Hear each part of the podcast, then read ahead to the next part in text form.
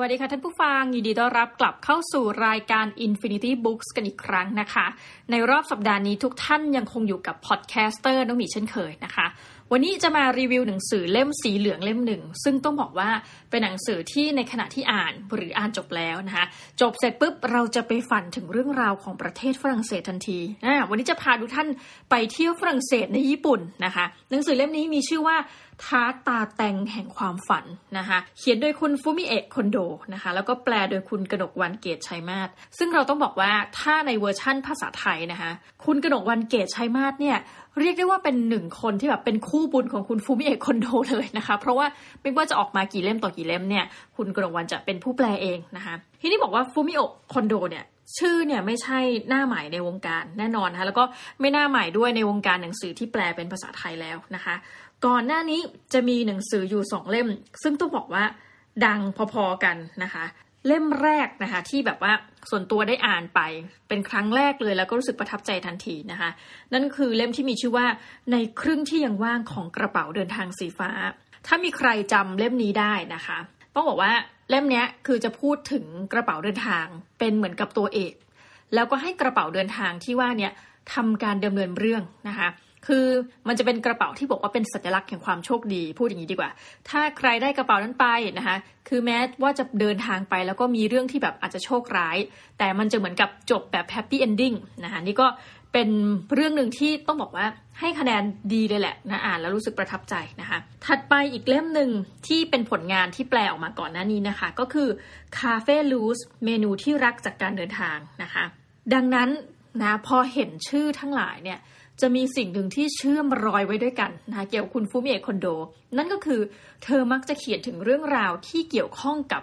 การต่างประเทศนะคะต้องบอกว่าหนังสือเนี่ยส่วนตัวนะ พออ่านปุ๊บ หรือว่าอ่านมาเป็นเรียกได้ว่าเป็นซีรีส์ของคุณฟูมิเอะคอนโดเนี่ยหนึ่งคือเธอน่าจะเป็นคนชอบเรื่องราวเกี่ยวกับอาหาร คือชอบมากจนกระทั่งสามารถนำมาหยิบแล้วก็เขียนหนังสือเป็นแบบหลาย ๆ เล่มได้นะคะ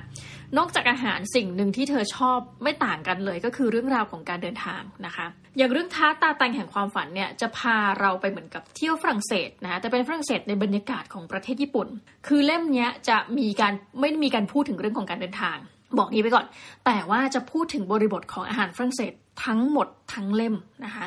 และก็เชกเช่นเดียวกันนะถ้าจะย้อนไปนิดหนึ่งต้องบอกว่าท้าตาแตงแห่งคำฝันเนี่ยจะคล้ายๆกับหนังสือเอเรื่องคาเฟ่ลูสนะคะและจริงก็ในเครื่องที่ยังว่างก็มีส่วนคล้ายคือหนังสือเนี่ยถึงแม้มันจะมีธีมเรื่องของอาหารนะอย่างเล่มเนี้ยแต่ว่าพออ่านเข้าไปข้างในนะคือเรื่องถูกร้อยด้วยเรื่องราวของอาหารฝรั่งเศสนะมีเกร็ดความรู้ที่แบบว่าโอ้โหเยอะมากและละเอียดมากจนกระทั่งเราคิดว่าเธออยู่ในวงการร้านอาหารไม่ใช่นะคะเธอเป็นผู้เขียนนะคะเป็นนักเขียนจริง ๆ แต่ว่าพออ่านเข้าไปปุ๊บเราก็จะเข้าใจแล้วอ๋อ มันเป็นเรื่องราวของความสัมพันธ์ของบุคคลค่ะดังนั้นที่สุดแล้วหนังสือเล่มนี้ต้องบอกว่าเป็น adult fiction อีกแล้วนะคะก็คือหนังสือที่เหมาะแก่วัยผู้ใหญ่นะคะก็คือหลังจาก first jobber เป็นต้นไปที่มานั่งอ่านนะเพราะว่ามันก็จะพูดถึงความสัมพันธ์ในเชิงบวกเชิงลบ พูดถึงความสัมพันธ์ที่อาจจะผิดประเพณีนะคะ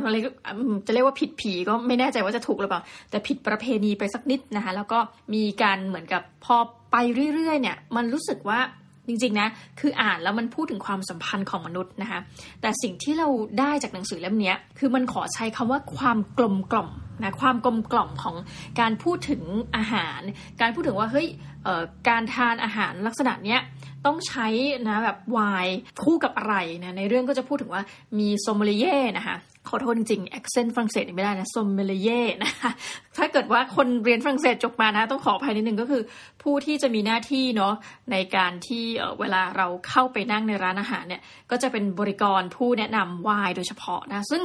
เราก็แอบเซอร์ไพรส์ว่าในหนังสือเล่มนี้นะ ไปเลยแล้วกัน คือมีตัวละครหลักๆ อยู่แค่สี่คนเท่านั้นที่ดำเนินเรื่องนะคะ ก็คนแรกก็จะเป็นเหมือนกับหัวหน้าพ่อครัวนะคะ เป็นพ่อครัวแบบหัวป่าเบอร์หนึ่ง คนที่สองก็จะเป็นเหมือนกับเป็นผู้ช่วยนะคะแต่ว่ามีความรู้ทางด้านอาหารด้วย ส่วนคนที่สามเนี่ยคนที่สามเนี่ยจะเป็นลักษณะเหมือนผู้ดำเนินเรื่องนะก็ทำหน้าที่เป็นบริกรนะคะแล้วก็อีกคนหนึ่งก็คือซอมเบลเย่เนี่ยแหละค่ะก็คือบริกรที่ถนัดเรื่องของไวน์แต่เนื่องด้วยว่าร้านเนี่ยนะเป็นร้านขนาดเล็กนะในเรื่องก็จะบอกว่าเป็นร้านที่แบบไม่ได้มีขนาดใหญ่ดังนั้น แปลว่าหลาย ๆ คนก็มีหน้าที่ในการ cover หลาย ๆ หน้าที่เช่นเดียวกันนะคะ เอาแหละ ตามประเพณีของเรานะคะ เราก็จะต้องบอกว่าหนังสือเล่มนี้คุ้มค่าแค่ไหนในการซื้อ เพราะว่าส่วนตัวทุกเล่มที่มารีวิวให้ท่านฟัง ล้วนเป็นเล่มที่ไม่ได้ซื้อมาทั้งสิ้นนะคะ พูดแล้วเขินจังเลยแต่ว่า เล่มนี้เป็นผู้สั่งเข้ามายังมหาวิทยาลัยนะคะ ความโชคดีคือพอสั่งมาปุ๊บ เราก็จะได้อ่านเป็นคนแรกเพราะเขาถือว่าเป็นคนสั่งมานะคะ เล่มนี้นะคะอยู่ที่ราคาเต็มนะคะ295 บาทนี่295 บาทถามถึงความคุ้มนะคะ ปรากฏว่าหน้าท้ายๆนี่อยู่ที่ราว 273 นะคะ ส่วนตัวก็คิดว่าราคาอาจจะสูงไปสักนิดนะ295 ถ้าลดลงมาสัก 250 บาทในกำลังน่ารัก แต่ก็ยังว่าราคาเขาอาจจะไม่คุ้มนะคะ คงคิดมาแล้ว โอเค เราไปดูที่ปกข้างหลังกันดีกว่านะคะณร้านอาหารขนาดเล็กที่ตั้งอยู่มุมหนึ่งของย่านร้านค้าในเขตชุมชนเก่าบิสโตรปาเมานะคะ เสิร์ฟอาหารฝรั่งเศสสไตล์ home cooking โดยมีเชฟ มิฟุเนะและพนักงานอีก 3 คนคอยให้บริการลูกค้า ที่แวะเวียนกันมาพร้อมกับข้อสงสัย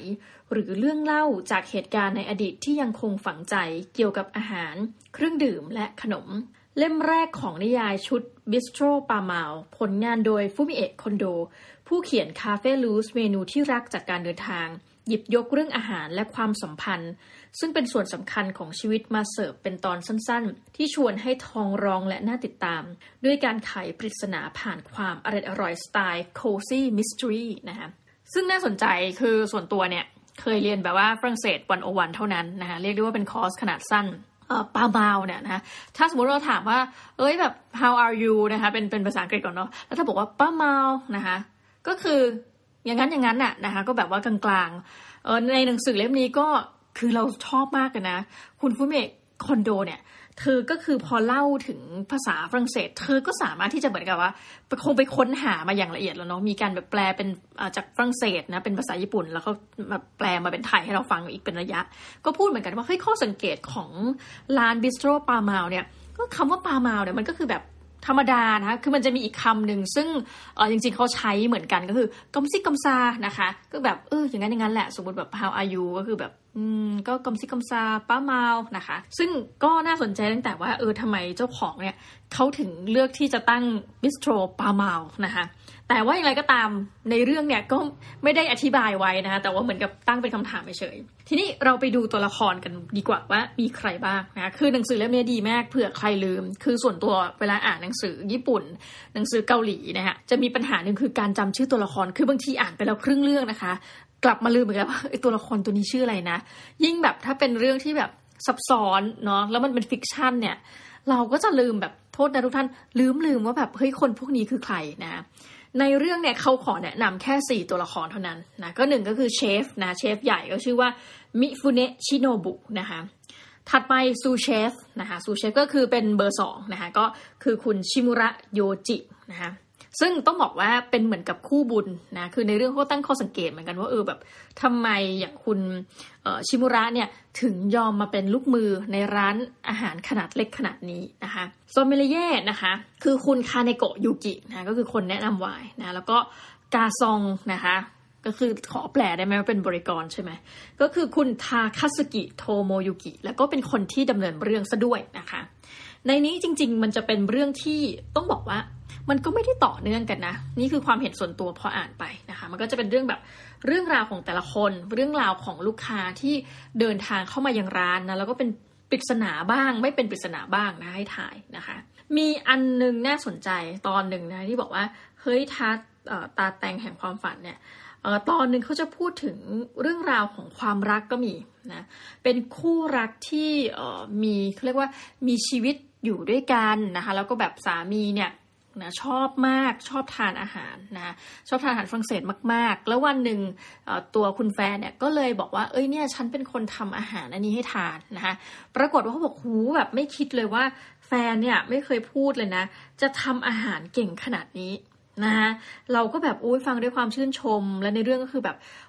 เชฟเนี่ยทำอาหารฝรั่งเศสอร่อยมากนะคะถึงแม้จะเป็นร้านเล็กๆเนี่ยแต่ก็จะมีคนจองเป็นระยะนะคะซึ่งก็แปลว่าเศรษฐกิจค่อนข้างดีนะคะในนี้ไม่ได้พูดถึงเรื่องโควิด -19 ซึ่งรู้สึกดีมากนะคะก็ไปมาก็บอกว่าเออ ปรากฏว่าพอไปทานอาหารที่แฟนทำเนี่ยเกิดอาการท้องเสีย นะคะแล้วก็แบบท้องไม่ดีเลยอะไรเงี้ย คือในเรื่องก็จบว่าเชฟเนี่ยเป็นคนที่ช่างสังเกตเหมือนกับว่าเอ๊ะปกติคนนี้ที่เป็นลูกค้าประจำของเราอะ่ะเขาจะเอนจอยกับการทานอาหารทำไมวันนี้เขาดูทานไม่ค่อยดีอะไรเงี้ย น่าจะป่วยหรือเปล่านะเชฟนี่เหมือนกับถ้าเป็นเป็นที่เราคิดนะ ก็คล้ายๆจะมีเหมือนกับเป็นคนที่เซนส์ดีนะหรือว่าอาจจะมีลางสังหรณ์นิดๆก็เป็นได้ คือสุดท้ายเรื่องมันก็จะไปผูกว่าอ๋อ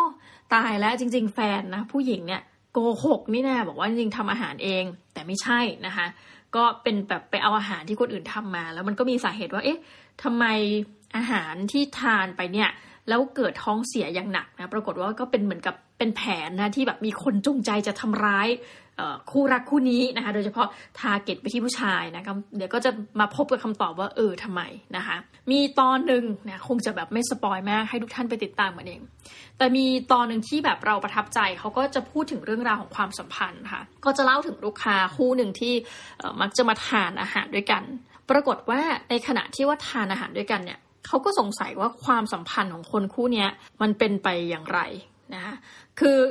ไม่แน่ใจแต่ไปมาก็เหมือนกับผู้หญิงก็มาเฉลยนะ ในคลาวถัดไปว่าแบบใช่ฉันเป็นชูรักของเขาเองนะคะก็ปรากฏว่าเธอก็บอกว่า เออเนี่ย จริง ๆ เหมือนกับคนเราเนี่ยเนาะอยู่อย่างปิดบัง อันนี้มันมาด้วยเรื่องความสัมพันธ์สุดเลยนะอยู่ด้วยความปิดบังแต่ว่าวันนี้แหละ ฉันก็แบบจะปลดแอกนะฉันมีความรู้สึกว่าเขาเนี่ยน่าจะเลิกกับภรรยาเขาได้ เพราะฉันนะคะเพราะว่าอาหารที่ภรรยาทำให้เนี่ย มันไม่ได้เรื่องเลย แล้วดูเหมือนแบบก็รู้เลยว่าผู้ชายเนี่ยจริง ๆ แล้วเป็นคนที่เรื่องมากเกี่ยวกับอาหารนะ ในที่นี้เขาก็เชฟเนี่ยก็พยายามจะแบบเหมือนมันเรื่องมันก็ปูมาแล้ว ลูกค้าบางคนเนี่ย ก็แบบถ้าโทรมาเนี่ยให้บอกว่าที่นั่งเต็มแล้วนะคะ เพราะว่าเขาเรื่องมากในการกินจริง ๆ อะไรเงี้ย ไม่อยากที่จะรับลูกค้าที่แบบจุกจิกอะ่ะนะคะก็คือผู้หญิงก็จะเล่าเออผู้ชายเนี่ยมันก็ดูเรื่องมากเนาะแต่ว่าทำไมภรรยาเนี่ยรู้ทั้งรู้ว่าผู้ชายเป็นคนเซนส์ดี เป็นคนกลิ่นดี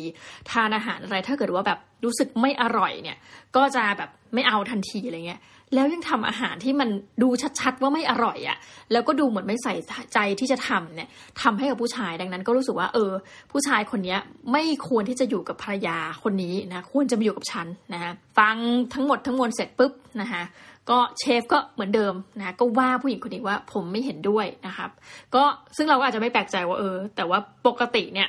ในเรื่องมันก็เซอร์ไพรส์เหมือนกันนะ คนดำเนินเรื่องก็แบบ เอ๊ะทำไม ทาคาสกิก็แบบ เอ๊ะ ตกใจที่ว่าทำไมเชฟแบบเลือกที่จะพูดตรง ต้องเข้าใจบริบทหนึ่งอย่างนะคะว่าคนญี่ปุ่นเองเนี่ยจะเป็นคนที่ไม่แสดงออกใด ๆ ซึ่งเรื่องนี้พอเราอ่านปุ๊บเราก็ตกใจเหมือนกันว่า ปกติคนญี่ปุ่นถ้าคุณไม่สนิทด้วย หรือแม้กระทั่งสนิทด้วยเนี่ย เรื่องส่วนตัวเขาจะเก็บเงียบนะคะนี่คือนี่คือโดยทั่วไปที่เราเจอเนาะก็จะเป็นคนที่เป็นชาติที่ให้ความสำคัญเกี่ยวกับความเป็น p r i เวซีของคนสูง เราก็เลยแปลกใจว่า พอมีเรื่องที่ลูกค้ามาเล่าเนี่ย คนที่เป็นพนักงานเนี่ยผู้ให้บริการกล้าที่จะคอมเมนต์นะคะต้องใช้คำว่าแฮชแท็กกล้าที่จะนะคะแต่ในการถัดมาเนี่ยต้องบอกว่าเชฟเนี่ยเป็นคนเก่งมาก เขาก็จะเฉลยว่าเออผมเนี่ยไม่เห็นด้วยกับคุณหรอกว่าที่บอกภรรยาของคนคนนี้ไม่มีความใส่ใจในสามีตัวเอง ซึ่งมันก็จะเป็นเหตุผลที่ไปเฉลยว่า ทำไมไหนเล่านะคะทั้งที่เชฟเนี่ยทำอาหารอร่อยมาก แต่กลับเห็นอกเห็นใจภรรยาผู้ซึ่งทำอาหารไม่ได้เรื่อง แล้วก็ดูเหมือนกับไม่ใส่ใจที่จะทำอาหาร เพื่อพลีสามีตัวเองที่เป็นคนเรื่องมากในการทานอาหารนะคะ จริงๆทั้งหมด เรื่องราวเนี่ยมันมีหลากหลายตอนมากกว่านั้น แต่ทุกๆตอนบอกทุกท่านเลยนะ มันก็จะพูดถึงเรื่องราวของความสัมพันธ์นะของคนนะความสัมพันธ์ของพี่น้องความสัมพันธ์ของออชู้รัก ความสัมพันธ์ของคู่รักนะคะอ่าเดี๋ยวจะคุยถึงเรื่องแต่ละตอนให้ฟังนะคะในสารบัญนนะจะมีอยู่นี่เลยตอนแรกทาตาแต่งแห่งความฝันนะก็จะพูดถึงเรื่องราวของตัวทาตาแต่งที่ว่าเนี่ยนะคะคือส่วนตัวยังไม่ค่อยเห็นภาพจริง แนะนำท่านผู้ฟังนะว่าแบบถ้าเกิดท่านเเหมือนกับอ่านคำว่าท้าตาแต่งไปแล้วอะจริง ๆ หลายกรณีควรจะนะคะมีการเข้าไปกูเกิลเพิ่มเพื่อให้เห็นภาพ คือหลายกรณีดีมากเลยคือหนังสือเล่มนี้พอเขาเขียนแล้วเขารู้ว่าเราไม่เข้าใจแน่นอนว่าอาหารชนิดนี้มันคืออะไรนะบางทีเนี่ย ในตัวภาษาญี่ปุ่นเขาไม่ได้เหมือนกับเขาคิดว่าเราอาจจะรู้อยู่แล้วเนาะในนี้เขาก็จะเหมือนกับพยายามแปลเพิ่มมาให้นะคะซึ่งต้องบอกว่าการอ่านบางทีรายละเอียดยิบย่อยจริงๆที่เกี่ยวกับอาหาร แล้วเราไม่เคยคุ้นเนี่ยมันก็จะยากนิดนึงนะ มันไม่ใช่แบบบีฟบูเกนยองอะไรเงี้ยที่เราพอจะแบบโอเค นึกภาพได้ว่าอย่างน้อยเนี่ยมันคือเนื้อสัตว์เนาะอะไรเงี้ยเนื้อวัวว่าไปนะคะเอาล่ะ ถัดจากตอนที่หนึ่งนะคะก็เป็นการตัดสินใจเพราะโรยงเดอโวนะคะ เป็นไงทุกท่าน ไม่มีใครจะนึกออกแน่นอนนะคะยกเว้นคนที่เรียนฝรั่งเศสมา What is r o y o n de v o นะคะตอนถัดไปความลับของกาเลตเดรัวนะคะถัดไปอีกความบาดหมางเพราะเหตุจาก Ossau-Iraty นะคะปริศนาคนเมา cassoulet นี้เพื่อเธอ ช็อกโกแลตที่หารไม่ลงตัว ชื่อก็คือจะดำเนินเรื่องเนี่ยด้วยนะคะอาหารทั้งสิ้นเลย อย่างตอนอความลับของ galette des rois นี่ก็สนุก นะบางตอนเนี่ยก็คือจะพูดถึงเรื่องราวของความรักที่แบบแอบแบบเหมือนกับว่าเฮ้ยจริง ๆ เนี่ยเราอาจจะไม่ได้เหมือนกับเรารักคนคนนี้มากนะคะแต่ว่าเราก็จะทำเป็นแอปว่าก็มันก็สไตล์คนญี่ปุ่นอีกเนาะทำแอปแบบไม่แสดงออกว่าเรารักคนคนนี้แต่จริง ๆ มันก็จะมีเหตุการณ์ที่เกิดขึ้นจากอาหารเนี่ยแหละค่ะว่าแบบเออแอบทำอะไรบางอย่างเพื่อแบบ ไม่อยากให้คนที่เราแอบชอบเนี่ยแบบไปชอบกันกับคนอื่นเนี่ยผ่านกระบวนการทำอาหาร ซึ่งต้องบอกว่ามันน่าติดตามมาก แล้วมันก็ทำให้เรารู้ถึงเรื่องราวของอาหารฝรั่งเศสด้วยนะว่าแบบเฮ้ยบางอย่างเนี่ยอาหารบางอย่างของฝรั่งเศสเนี่ยสมมติมีการทำเค้กเนี่ยก็จะมีการซ่อนเหมือนกับตัวตุ๊กตาอะไรบางอย่างนะซึ่งแบบถ้าเกิดใครเจอก้อนเนี้ยนะซึ่งมีของที่ซ่อนอยู่เนี่ยก็จะมีเหมือนกับได้เป็นกิจกรรมให้ทำอะไรเงี้ยค่ะสามารถที่จะแบบเลือก คนไปร่วมกิจกรรมกับเราได้นะ คือคิดว่าส่วนตัวนี้อธิบายไม่ได้ดีมาก แต่ว่าเรากำลังนึกถึงงานยกตัวอย่างเช่นแบบมาดิกราสนะ คือพออ่านถึงเรื่องเนี้ยเรื่องเค้กเนี่ยเราจะนึกถึงมาดิกราทันทีเลย มันก็จะมีเค้กเนาะแล้วมันก็จะเหมือนกับซ่อนอะไรบางอย่างไว้ในเค้กอะไรเงี้ยค่ะ ถ้าเกิดว่าเรากินแล้วแบบไปกระทบสิ่งที่ไปเจอสิ่งที่เขาซ่อนอยู่เนี่ย เราก็จะได้เป็นคิงอะไรเงี้ย ซึ่งแต่ก่อนเนี่ยจำได้ว่าเคยไปที่โรงเรียนไฮสคูลในทวีปอเมริกาเหนือเนาะไปปุ๊บนะก็จะแบบปรากฏว่าเขาก็เหมือนเออเนี่ยสุ่มเหมือนกันว่าเอ้ยใครจะได้เค้กแบบก้อนนี้ไปอะไรเงี้ยแล้วพอมีคนได้ก็จะแบบให้เป็นเหมือนคิงเนาะก็มีแบบมีการสวมมงกุฎนะแล้วก็แบบเออบอกสามารถใส่นี้ไปได้ตลอดทั้งวันคนก็เฮฮากันใหญ่เนาะตอนนั้นแบบ คนที่ได้เนี่ยอยู่ในระดับนักเรียนชั้นมัธยมศึกษาตอนปลาย เราก็รู้สึกว่าเอ้ยสนุกดี แล้วก็เลยนึกว่าเออมันก็มีวัฒนธรรมคล้ายๆ กับแบบนี้เช่นเดียวกันเนาะในฝรั่งเศสนะคะ แล้วก็มีอันหนึ่งที่ทำให้เราเห็นว่าอ๋อคือทำให้รู้สึกจริงๆว่าคนเขียนนะเขาพยายามจะหาเออจุดแบบเจาะลึกจริงๆอะ่ะทำให้รู้สึกว่าคนเขียนรู้จริง ๆ เกี่ยวกับเรื่องอาหารฝรั่งเศส ก็จะพูดถึงเรื่องของธุรกิจอาหารค่ะว่าเออในช่วงที่ ร้านจะยุ่งที่สุดนะของร้านอาหารฝรั่งเศสเนี่ยก็คือช่วงคริสต์มาสเขาบอกอะไรก็ไม่รู้แหละแต่เวลาที่มันเป็นช่วงคริสต์มาสเนี่ยมันก็จะทำให้คนเนี่ยนึกถึงว่าการออกมาทานร้านอาหารดีๆนะคะคือถ้านึกถึงคริสต์มาสเนี่ยแน่นอนว่าญี่ปุ่นเขาต้องกินไก่ KFC ใช่ไหมคะที่เป็นธรรมเนียมเขา KFC แล้วก็เค้กเนาะแต่ว่าถ้าอีกมุมหนึ่งก็แล้วกัน ถ้าเราพูดถึงเทศกาลคริสต์มาสจริงๆเนี่ยเราก็นึกถึงว่าเอ้ยเราต้องไปแบบกินอาหารข้างนอกอะไปทานอาหารข้างนอกที่เป็นอาหารฝรั่งนะคะ แล้วอะไรเล่ามันจะโรแมนติกเท่ากับการไปทานอาหารในร้านอาหารฝรั่งเศสนะคือส่วนตัวเนี่ยเรามีความรู้เกี่ยวกับร้านอาหารฝรั่งเศสและอาหารฝรั่งเศสเองน้อยมากนะคะคือรู้ว่าเขาจะทานใน escargot นะคะก็คือหอยทากเนาะรู้ว่าเขาจะมี onion soup นะคะเท่านี้เองความรู้เกี่ยวกับอาหารฝรั่งเศส แล้วเวลาไปทานที่ร้านอาหารฝรั่งเศสเนี่ยเนื่องจากส่วนผสมเนี่ยที่มันจะมีเกี่ยวข้องกับ beef นะคะเนื้อวัวเนี่ยเยอะมากส่วนตัวพอไม่ทานปุ๊บเนี่ย เราก็เลยเหมือนกับที่สุดเราได้ทานอาหารแบบกองแก่งนะคะเพราะว่าถ้าจะเป็น escargot เนี่ยจิตใจก็ไม่กล้านะคะก็เลยอาจจะไปทานเหมือนกับพวกอย่างอื่นน่ะนะเราก็จะมีเอ่อเฟรนช์ฟรายนะเฟรนช์ฟรายฝรั่งเศสนี่มันดีตรงที่ว่ามันชิ้นเล็ก น่ารักกรุบกริบนะคะแล้วก็คืออ่านจบปุ๊บเนี่ยมันทำให้เราจริง ๆ นะ ใครเอ่ยที่มีประสบการณ์แม้สักเพียงเล็กน้อยเกี่ยวกับฝรั่งเศส หรือว่าสามารถจะจินตภาพ สักเล็กน้อยเกี่ยวกับฝรั่งเศส เรารู้สึกว่าอ่านหนังสือเล่มนี้แม้จะมีความชอบเพียงเล็กน้อยนะเกี่ยวกับฝรั่งเศส เรารู้สึกว่าคุณจะดื่มด่ำมาก คือส่วนตัวเป็นคนชอบนะคะแต่พูดไม่ได้นะคือเรียนมานิดเดียวมันก็ไม่สามารถที่จะเป็นระดับเออจะเรียกว่าไงดีพูดแบบคล่องได้ แต่เราสึกว่ามันเป็นภาษาที่เพราะจังเลย แล้วพูดถึงเรื่องของความรักพูดถึงเรื่องของความโรแมนติกเนี่ยทำไมทำไมเนี่ยเราถึงนึกถึง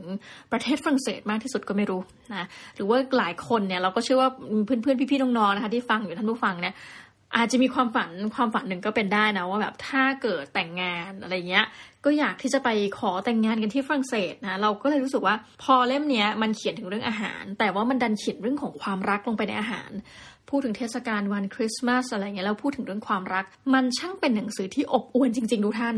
และต้องบอกว่าอยากให้ทุกท่านได้อ่านนะคะเพราะว่าในเรื่องเนี้ยอ่านปุ๊บจบปั๊บ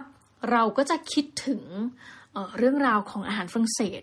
เราก็จะคิดถึงว่าเอ๊ะมื้อนี้นะคะ ในประเทศไทยที่เรากำลังอยู่นะคะในโอเคถ้าฟังจากฝรั่งเศสก็ยินดีด้วยนะคะ แต่ว่าในประเทศไทยที่เรากำลังอยู่เนี่ยมีร้านฝรั่งเศสไหนบ้างหนอที่น่าแนะนำนะถ้ามีก็แนะนำกันมาหน่อยนะคะเราก็จะได้โพสต์เชียร์ท่านผู้ฟังว่าอุ้ยไปลองทานกันดีกว่านะมันมีอะไรนอกเหนือจาก escargot นะคะและมันมีอะไรที่นอกเหนือไปจาก onion soup นะคะเยอะแยะมากมายนะคะทุกท่านเอาละค่ะหนังสือเล่มนี้ต้องบอกว่าด้วยความกลมกล่อมนะคะก็จะให้คะแนนอยู่ที่ราว8ถึง9เต็ม 10นะก็แนะนำเลยแนะนำให้ซื้อนะคะอุ๊แล้วก็แนะนำให้ยืมฟรีด้วยนะจ๊ะนะคะสำหรับวันนี้ก็ต้องขอขอบคุณมากนะคะ ที่ทุกท่านอยู่กันจนจบรายการแล้วคราวหน้า เราจะเอาหนังสือเล่มไหนมารีวิวกัน อย่าลืมติดตามนะคะสำหรับวันนี้ขอบคุณมากและสวัสดีค่ะ